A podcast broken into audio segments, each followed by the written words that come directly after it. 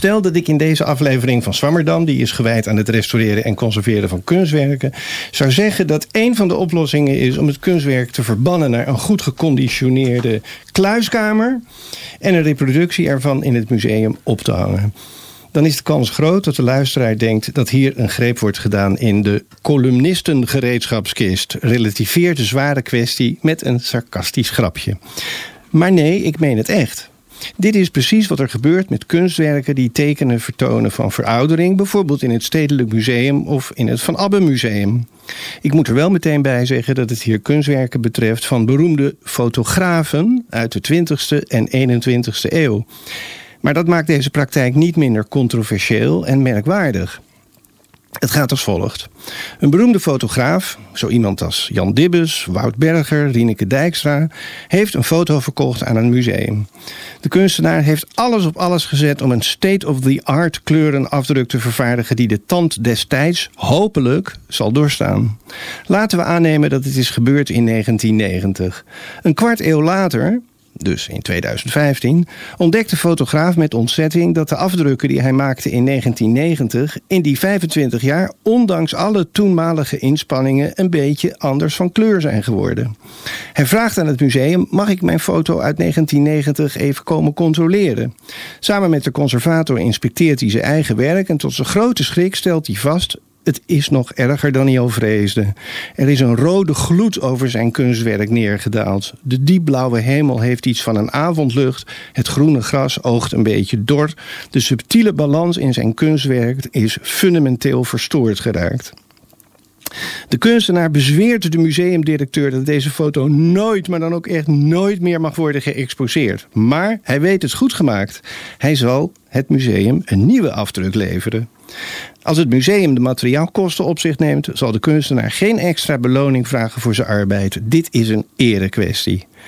De kunstenaar gaat aan de slag. Hij combineert analoge en digitale technologieën. Hij laat zijn oude analoge negatief met de modernste apparatuur scannen. Schakelt beroemde laboratoria in. Gebruikt een soort afdrukpapier dat 25 jaar geleden nog niet eens bestond.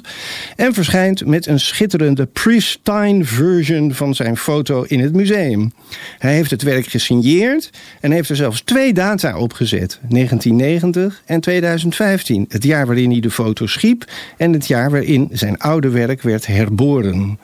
Museum blij, kunstenaar blij, publiek blij, conservator blij. Hoewel, waarom zien wij daar één conservator ineens heel bedenkelijk kijken? Zij is opgeleid in Italië en daar is er bij haar ingehamerd dat je het oorspronkelijke kunstwerk, of het nu een schilderij of een houten beeld of een etsplaat of een barrelief is, met liefdevolle zorg en diep respect moet bejegenen. Haar is altijd voorgehouden dat een uitgebreide en indringende restauratiebehandeling moet worden vermeden, opdat de materiële eigenschappen van het kunstwerk in kwestie zo goed mogelijk behouden blijven. En hier ziet ze met stijgende verbazing hoe een gloednieuwe foto plomp verloren op de plaats van de oude wordt opgehangen. Dat kan toch niet zomaar? Die conservator verzin ik niet, die heeft een naam. Ze heet Monica Marchesi en ze werkt bij het Stedelijk Museum in Amsterdam. Ze zette haar verbazing om in energie de drive om een fascinerend proefschrift te schrijven.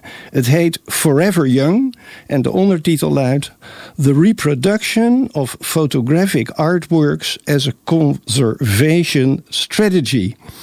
Op deze studie promoveerde ze op 20 november 2017 in Leiden.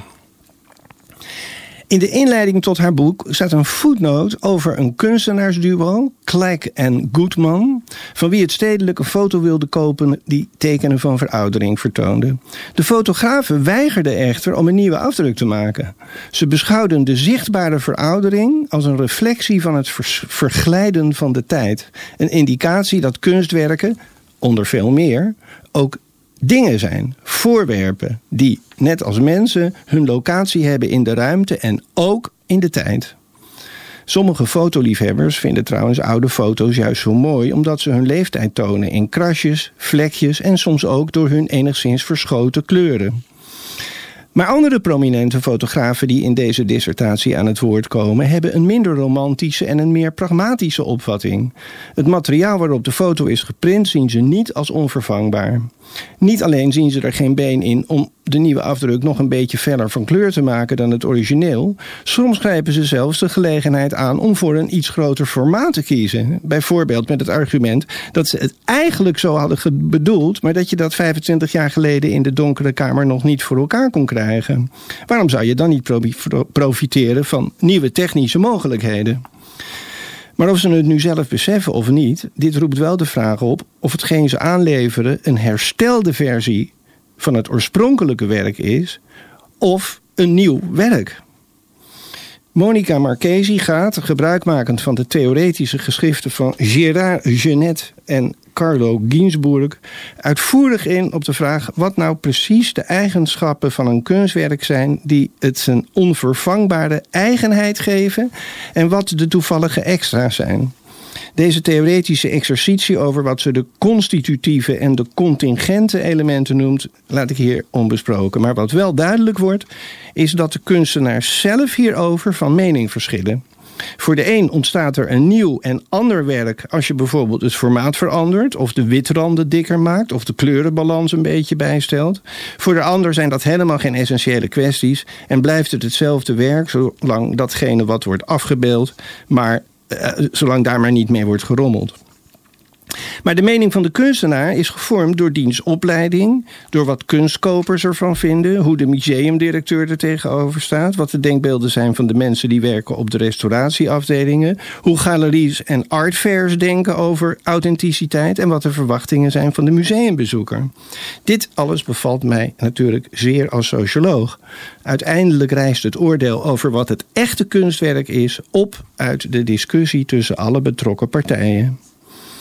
Aan het einde van haar boek neemt Marchesi zelf ook een standpunt in.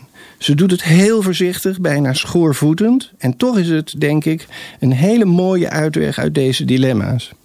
Ten eerste stelt ze met nadruk dat de vervanging van een kunstwerk alleen maar verdedigbaar is als de kunstenaar er persoonlijk bij betrokken is. Alleen de kunstenaar kan de status van het gereproduceerde werk legitimiteit geven, zegt ze. Maar dan nog blijft de vraag: wat is nou de echte foto? Is dat het origineel dat het museum in 1990 kocht en dat in de loop van de tijd beschadigd is geraakt? Of is dat die nieuwe pristine versie? Hierop zegt ze het volgende. Soms levert een fotograaf of een schilder aan een museum een plural work. Een kunstwerk dat bestaat uit een reeks schilderijen of etsen of foto's die bij elkaar horen, die een familie vormen.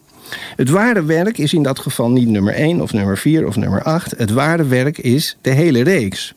Wel nu, zo moet je ook kijken naar foto's waarvan een versie uit 1990, een versie uit 2015 en misschien ook nog wel een versie uit 2030 in de toekomst bestaat. Aanvankelijk produceerde de kunstenaar een enkelvoudig kunstwerk, één enkele afdruk. Maar na verloop van tijd komt daar een tweede versie bij, en daarna een derde, en in de toekomst misschien een vierde. En dan verandert dat enkelvoudige kunstwerk, a singular work, in een meervoudig kunstwerk, a plural work, een serie, een reeks. De authenticiteit van het kunstwerk resideert dan niet langer in één van de versies, maar rijst op als een soort emergent property uit al die versies samen. Enkele weken voordat ze haar proefschrift verdedigde, sprak ik op een feestje met mevrouw Marchesi. En ik weet nog precies wat ik zei toen ze me dat laatste uitlegde. Ik nam een slokje van de Prosecco en ik zei: Wow, that is deep. Bedankt Bart voor weer een prachtige column. Ik moest zelf een beetje denken aan een vriend van mij die eerste drukken spaart van boeken. En de vraag of dat dan, uh, wat daar dan de waarde van is. Want ik denk zelf dan het boek. Het gaat toch om, het, om de geschreven tekst. Maar voor sommige mensen is, ja. is zo'n object toch wel weer heel erg belangrijk. Ja. Uh, Maarten, wat denk jij hierover? Uh, nou, ik kan me die, uh, die discussie over, uh, die plaatsvindt over, uh, over reproductie, over emulatie, simulatie, over herinstallatie, wat je vooral bij moderne kunst hebt. Dat is een discussie die al lang speelt. Ik moet zeggen dat Monica met haar ideeën om het veel meer te beschouwen als een reeks werken, dat vind ik een hele elegante oplossing.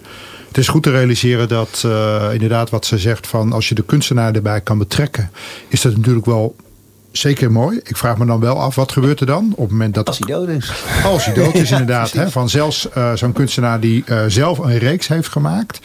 Uh, vanwege allerlei redenen. Die zal daar ongetwijfeld ook argumenten voor uh, gegeven hebben. Nou, dat wordt heel vaak wordt dat gedocumenteerd. Hè, want dan wil natuurlijk de restaurator of de kunsthistoricus... die wil weten van... Goh, wat is nou de beweegreden om dit werk wel te reproduceren... en dat werk niet. Uh, ja, op een gegeven moment is die kunstenaar een keer overleden. En dan is even de vraag, ga je dan door met uh, reproducties maken? Of zeg je van nee, het laatst gereproduceerde werk is het, het punt, is het punt van de hele reeks. Uh, ik heb er ook geen antwoord op, maar de discussie is wat dat betreft nog niet voorbij.